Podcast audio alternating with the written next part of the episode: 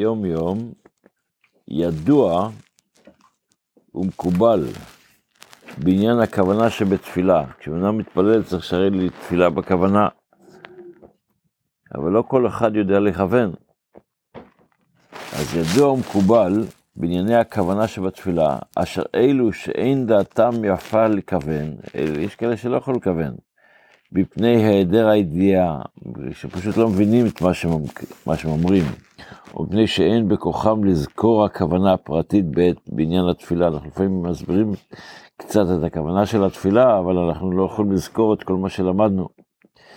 אז מספיק שיכוונו הכוונה הכללית, מספיק שיכוונו בתפילה הכוונה הכללית, להיות תפילתו נשמעת לפניו יתברך.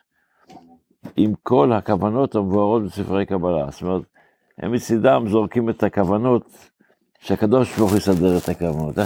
היה פעם סיפור שהיה פעם איזו אישה שבאה להתפלל בבית כנסת, ולא ידעה לא ידע א' ב', היא לא ידעה, סליחה, לקרוא. היא ידעה רק א', ב'. אז אמרה לקדוש ברוך הוא, אני אגיד לך א', ב', ג', ד', ה', ו', ז', ח', ואתה תקח את האותיות, תצרף אותם למילים, תעשה את זה כתפילה. אז אנחנו אומרים לקדוש ברוך הוא אותו דבר, אנחנו לפעמים לא מבינים את הכוונות, אתה כבר תצרף את הכוונות. אנחנו מדברים אליך, ואתה תכוון, כבר תסדר את העניינים, שיהיו בכוונה הנכונה לפי כל הכוונות של המקובלים, ספרי קבלה, אבל העיקר זה שנכוון, שאנחנו מתפללים לקדוש ברוך הוא, ושיסדר את כל המשאלות ליבנו לטובה. בהלכה, שני הלכות שאנחנו לומדים כל יום, אז אנחנו ב... למדנו עכשיו, אתמול למדנו על הלכות של בישול עקום, מה שנקרא, בישול, בישול של גויים. אז איך מסדרים שבכל אופן יש, יהיה גוי, והמאפה וה, לא ייאסר, גוי שאפה מאפה, או עשה, ועשה יהודי את אחד משלבי האפייה הבאים, אם, לפי זה, זה לדעת אה, האשכנזים, לפי ספרדים זה קצת מוגבל אחרת, אבל אני אומר כאן את הדעה של אלה שהולכים לפי דעת האשכנזים. אז אתה, אם, אם היהודי הדליק את התנור, או הכניס את הבצק לתנור, או אפילו הגביה את האש, מותר לכל מלחמים ומאפים אלו, למה? מפני שנעשה היכר בכך שאסור לאכול מל... מל... לחם של גוי, ולכן הוא, היהודי, עושה אה, מעשה מסוים כדי שזה יהיה מותר. ויתרה מזו, יישא שלש ואפה הגוי בלבד, ותוך כדי האפייה בא יהודי והגביה את האש, אז אם ההגבהה הזו של האש שהיהודי עושה גרם שהמאפה יקבל צבע או משהו כזה, גם זה מותר.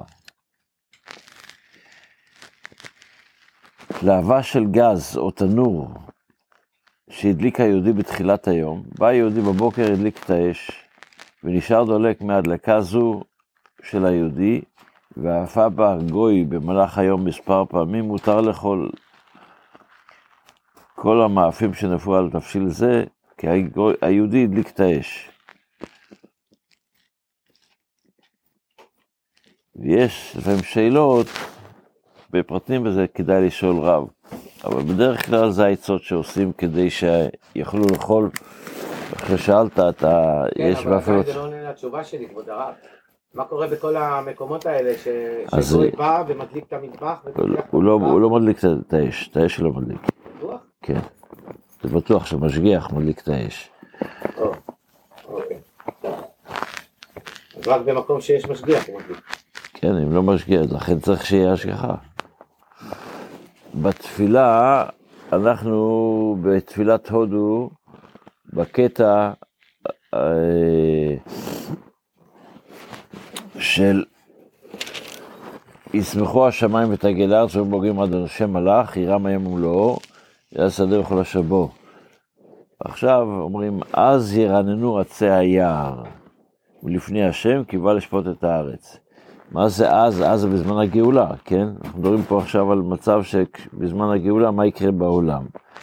אז עצי היער, למה מיוחד, מה ההבדל בין אה,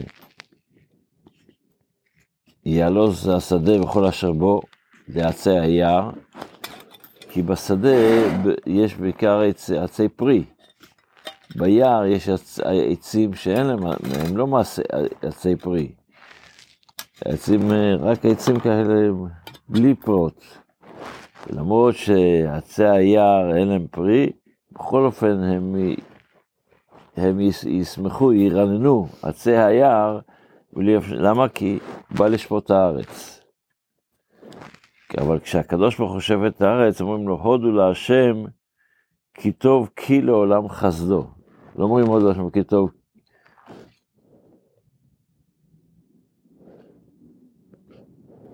אלא אמרו, לא מספיק, אמרו כאילו עולם חסדו. כי בעצם הקדוש ברוך הוא, החסד של הקדוש ברוך הוא לא לפעמים ניכר מה זה החסד. לפעמים זה נראה לנו לא חסד. לכן אנחנו אומרים כאילו עולם חסדו, החסד הוא שאצל הקדוש ברוך הוא, כשהוא עושה את מה שהוא עושה, בסופו של דבר אנחנו נראה את החסד, בסופו של דבר אנחנו נראה שזה דבר טוב. שנראה את הטוב הזה מיד, שנראה את הטוב הנראה והנגלה, שהקדוש ברוך הוא יביא לנו את הגאולה מיד.